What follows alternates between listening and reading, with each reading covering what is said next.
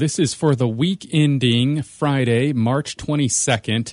And, you know, this last week was a, a mixed bag. The, the week started out um, with some, some positive news. And then, of course, Friday, um, all the news uh, went crazy with what they called the yield curve inversion.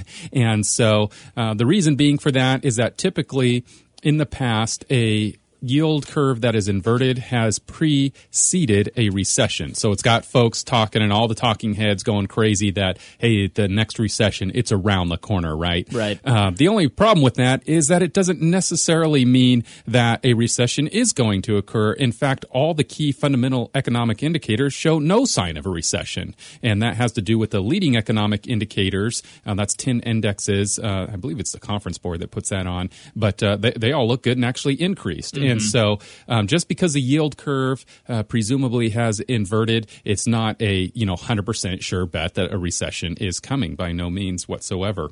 Uh, with that said, we'll go ahead and give uh, the weekly numbers. Uh, the Dow did drop 1.34% for the week. However, Year to date, it's still up three, excuse me, 9.32. So very strong. Got to remember that. You know, year to date numbers. For sure. In fact, that, that sounds like an annual number to me. Absolutely. 9.32. But That's it's a great annual number. Yeah. So if nothing happened between now and December 31st, that'd be fine. We'd be happy. 9.32.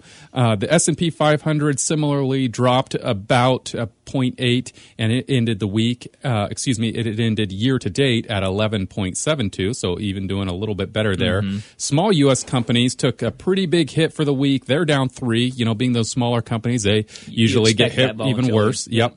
Uh, but good news is that year to date, they're still up 11.67. And internationals just saw a small decline for the week, and their year to date number is positive 9.48, and the 10 year treasury at 9.46. There we go. Thank you, sir. You bet.